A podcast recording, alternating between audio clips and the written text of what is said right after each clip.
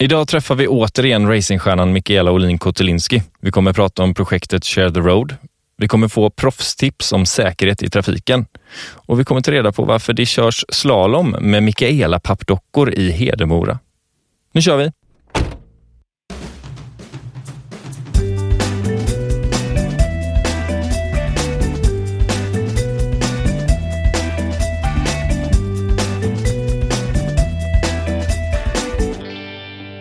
Goda nyheter. Racingföraren Mikaela Olin Kotelinski är tillbaka i På väg med Continental och vi kommer snacka om säkerhet från A till B och lite tips och tricks man kan ta med sig eh, när det kommer till bil och eh, säkerhet. Så välkommen tillbaka Mikaela.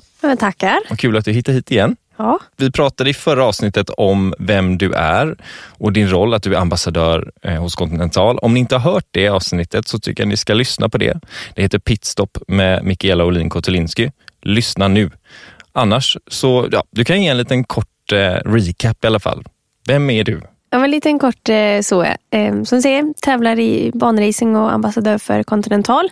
Har väl eh, kört banracing sedan jag var 19 år och bil sedan jag var 18 år och två dagar för då tog jag mitt körkort. 18 år och två dagar? Jajamän. Det är nästan rekord tror jag.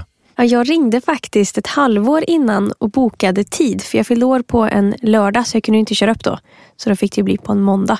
Då tyckte de att jag var ganska tokig som ringde ett halvår innan och bokade uppkörning och så. Så hade du fyllt år på måndagen så hade det eventuellt tagits på måndagen då? Ja. Det är ännu större rekord. Ja, det hade ju varit coolt, men det, det gick det inte. Nej, men den här, jag tycker den här storyn funkar också. Men jag förstår att säkerhet är någonting som du brinner för och eh, kanske lite därför du och Continental har blivit en så bra match, kan jag mm. tänka mig. Mm. Eh, för Continental jobbar ju eh, efter den här nollvisionen att inga ska dö i trafiken. och sådär. Men vad, vad betyder nollvisionen för dig? Är det någonting som du tar med dig när du kör bil, både privat och, och, i tävling? Ja, alltså jag får ju ofta frågan om jag är rädd när jag kör. Ja. Och eh, Då säger jag att nej, men jag måste åka när jag tävlar då alltid på gränsen för att kunna åka så fort som möjligt. Och för att jag ska åka på gränsen så måste jag känna mig trygg. Och det är precis samma sak när jag kör på, på vanlig väg. För jag menar om man ska vara sån så kan ju nästan till än mer saker hända på vanlig väg. För att när vi åker på bana så åker vi på stängt område, alla åker åt samma håll. Eh, kör man på vanlig väg så kan allting hända. Du kan aldrig, det enda du kan kontrollera där och då är ju dig själv och hur du kör och hur du försöker förutse och förutspå trafiken. Så att eh, det här med nollvision handlar om så mycket mer än bara, många tror att det sitter just i i grejerna. Men det handlar så mycket mer om eh, än bara just teknik på bil, däcken. Det handlar mycket om sig själv och ens egen körstil. Det handlar om att fånga upp hela paketet för att vara en så säker biltrafikant som möjligt. Både för sig själv men också för andra. Väldigt kloka ord tycker jag. Eh, ni har ju ett Eh, projekt igång, eh, du och Continental, som heter Share the Road. Och det är jag ganska nyfiken på vad det innebär. Ja, men det är ett projekt som Continental Danmark egentligen startade, som vi i Continental Sverige blev inbjudna till att eh, också delta i. Så i maj månad 2019 så gjorde vi en en produktion och ett sportbyte kan man väl säga. För deras atlet då, Camilla Lycke, hon är triatlet så hon, dels cyklar hon ju då. Och jag som sagt racingförare. Så vi bytte. Så jag fick cykla och hon fick köra bil. För det är ju faktiskt så att även fast jag ja, älskar att köra bil så är man inte ensam där ute på vägen. Utan det är ju andra medtrafikanter så som cyklister och fotgängare. Och på det här sättet då när jag verkligen fick byta med henne. För det är också så att jag menar, när hon cyklar så cyklar ju hon väldigt fort. Precis. Och, och få insynen då i hur det känns när en bil åker när man cyklar i den hastigheten, jag menar man är väldigt oskyddad. När en bil då kör förbi så pass nära, det är obehagligt. Samtidigt så tror jag att det var nyttigt för henne också att byta och inse det att i många situationer så är det inte helt lätt heller om det är flera cyklister som ligger i en klunga till exempel och man vill ta sig förbi. Så ehm, det var nyttigt och bra att, att byta synvinkel och se det från det andra perspektivet för att faktiskt få mer respekt för varandra. För i slutändan så är det ju så här att jag menar, den som cyklar har en familj hemma som den ska komma hem till och den som kör bil har också det. Ja, förstod du vad hon sa hela tiden? Hon var ju danska. alltså, jag förstod vad hon sa, men hon hade svårt att förstå vad jag sa. Men så ska det inte vara. Ja, men jag har jobbat i Danmark en hel del på ja. förarutbildningar, så för min del gick det bra. Men så ibland fick vi switcha över till eh, engelska. Okay.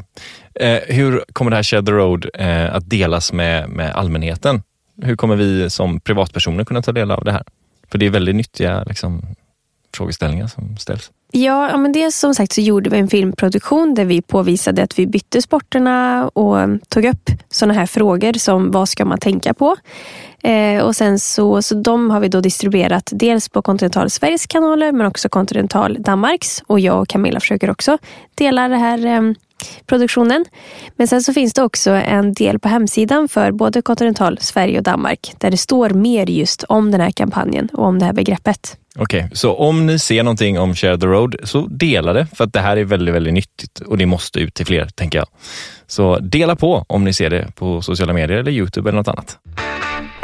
Och nu vill jag passa på här när vi ändå har en äkta racingdrottning i studion. Eh, jag vill passa på att fråga lite, lite småsaker angående säkerhet och bilkörning. För att är det någon som kan bilkörning, tänker jag, så är det du. Vi kan väl börja med, hur är däckens roll i det hela? Hur viktigt är det för säkerheten? Och hur långt kommer man genom att ha bra däck? Vad behöver man tänka på mer till exempel? Ja, men om man börjar vid däcken, det är ju absolut viktigaste, att börja där. För det är egentligen enda kontaktytan man har med vägen. Många tänker att ah, men jag köper en bra bil och det är bra säkerhetssystem. Och Det är klart att det är jätteviktigt och jättebra. Men har man inte bra kontakt med vägen så spelar det ingen roll hur bra system man har. För de kommer ändå inte kunna jobba och ja, bromsa och gripa in på det sättet som de ska. Så, så det är liksom prio ett. Mm. Eh, sen självklart det som sitter mellan nackstöd och ratt är också ganska så viktigt, det vill säga vi. Mm. Och eh, Det handlar ju om att, alltså i det stora hela, försöka att inte utsätta sig för stress. Jag vet att det är lätt att säga, men när man utsätter sig för stress, hoppar in i bilen, ska iväg någonstans, tankarna är på någonting annat, man har inte fokus där man är, där man kör. Då blir det lätt att man missar saker och att det, att det sker olyckor. Alltså jag har ett faktiskt jättebra exempel från mig själv på en racingtävling. Det finns något som heter Safety Car. Då är det just om en olycka skett och så är det en bil som åker framför alla så alla åker på ett långsamt led. Så här. Typ lite trafikstockning. Just det, det känner man igen. Ja, men det kan ju ha hänt några gånger i våra storstäder. Och då åker jag där och så är det någonting jag ska kolla på displayen. Jag tror min ingenjör frågar mig om men om det är vilket däcktryck jag har eller temperatur, någonting. Så att jag blippar då på displayen på racingbilen och helt plötsligt så, för det är ofta så också att när man sen ska starta om loppet efter den här safety caren, då brukar bilen längst fram göra en kraftig inbromsning för att den vill du vet, överraska dem bakom så att han kan få som en lucka inför ja. starten. Det här gör ju då bilen längst fram. Jag är inte med på det för att jag tittar ju alltså på displayen och kör in i bilen framför. Pinsamt kanske? Jättepinsamt. Det är nästan ändå, så att jag inte ville berätta om det här i podden, men jag tänkte att jag, jag får bjuda ute. på det. Nej, men det ja. var väl ändå tur att det hände under sådana kontrollerade former, om man säger så. Det ja. hade varit värre om du var i trafiken ja. på något vänster. Ändå. Ja. ja, men så är det. Så att, så här, med det sagt så, försök inte bli stressad. Fokus där man är eh, och titta titta långt fram. Jag förstår att man ibland måste ner och titta liksom på mm, om man ska ställa om naven eller vad det nu än må vara. Men försöka titta långt fram och ha fokus på det man gör. Är det liksom det du skulle säga, att undvika risker bakom ratten? Är det det viktiga för dig, tycker du? Alltså, börja med eh, bra däck, för där pratar vi att även om du är, har fokus och bromsar jättebra, så kan ett däck till ett annat skilja i ja, men, 20 meter eh, i, i bromssträcka. Och också samma sak, om man inte är fokuserad så kan det gärna bli rätt att man svajar i hastigheter. Just det. Så någon gång åker man kanske 110 och någon gång åker man 90. Och bromssträcka 90 vs 110, det är 20 meter längre. Adaptiv farthållare säger jag bara. Ja. Så skönt. Ja. Älskar folk som har det. Men någonting som, gör, som folk är ganska eh, rädda för, kanske nummer ett, eh, största skräcken när det kommer till bilkörning, det är ju vattenplaning. Alla har ju upplevt det flera gånger och det är ju inte jätte, jätteroligt alls. Hur undviker man vattenplaning på bästa sätt, tycker du? Ja, det, för det första håller jag helt med dig. Jag har också fått det. Jätteobehagligt. Man känner sig typ maktlös. Men det man kan börja med att göra, alltså mycket eh, för att undvika olyckor är att försöka förbereda sig, alltså förbereda sig och förutspå. Så till exempel, det blir ju lätt vattenplaning. Om man tittar långt fram ser att det kommer en vattenpöl stor vattenpöl. Ett, försök undvika den. Två, det blir ju gärna på våra vägar som spår i vägen så att det blir som spår där alla bilar åker. Försök då åka ja, men lite hur ska man säga då? Inte snett utan liksom lite vid sidan av de här spåren. Ja. Så att man inte åker i dem. För det är klart att där är det lite djupare så där samlas det också vatten. Men det är klart, om det väl händer att man är där och får vattenplaning så är det samma sak där. Försöka hålla sig lugn. Det är lätt att säga men svårt att göra. Eh, men försöka hålla sig lugn, hålla ratten rak, inte göra någon panikbromsning eller liksom snabbt gav av eh, gasen utan bara försöka liksom hålla en konstant hastighet, rakt fram med ratten.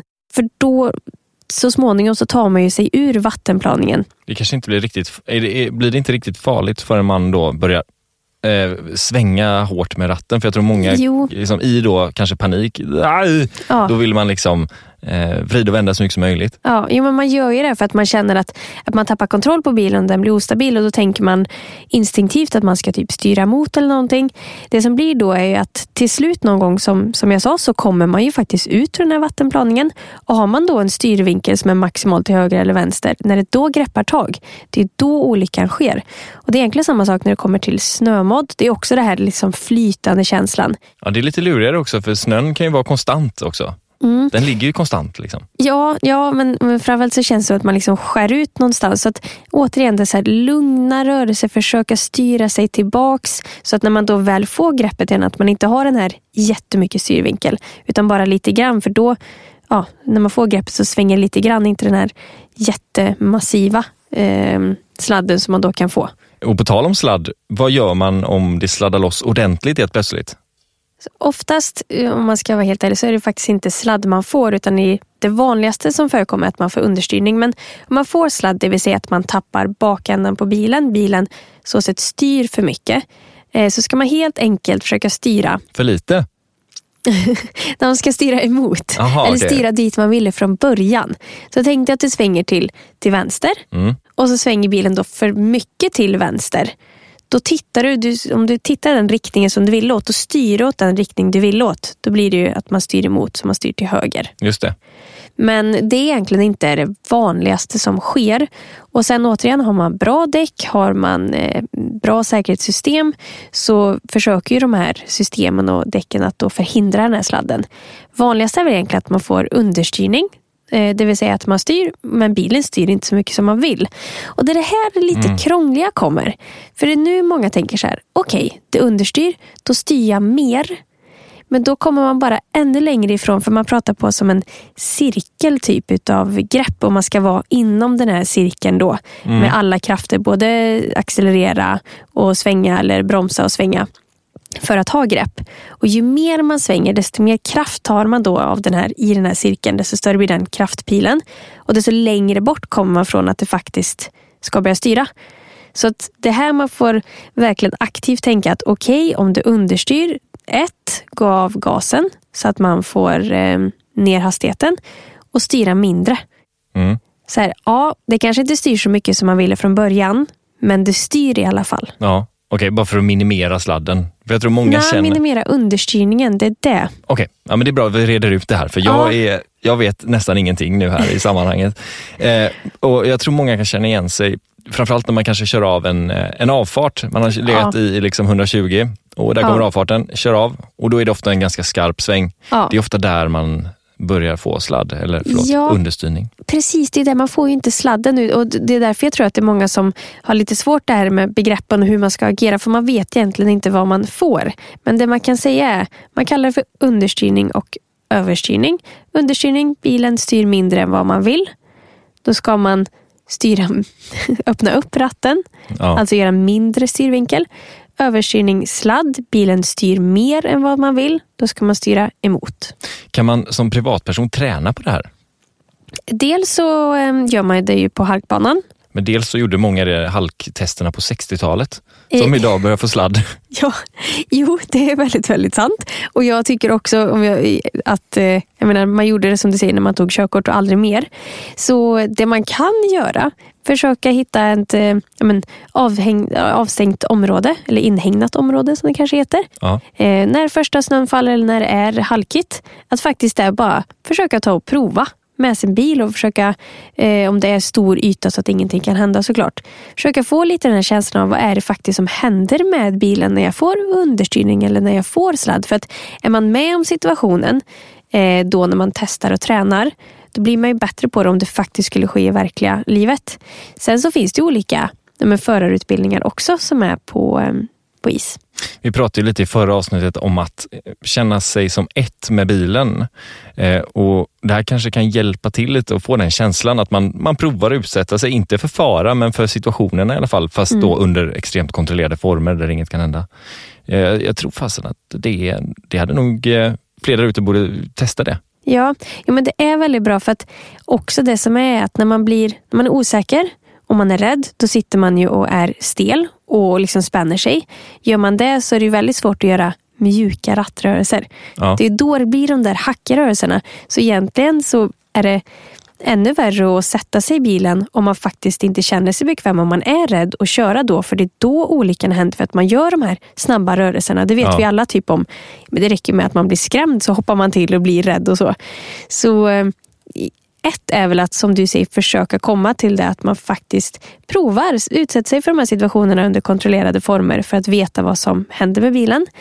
Eh, men om det är så att det supersnöar eller är jättehalkigt och man inte känner sig trygg, ja men kör inte då, eller vänta hellre i så fall istället för att åka ut och vara rädd. För det är, är aldrig roligt att köra bil och vara rädd. Nej. Och, har, du, har du det här, de här manövrarna i muskelminnet nu, känner du?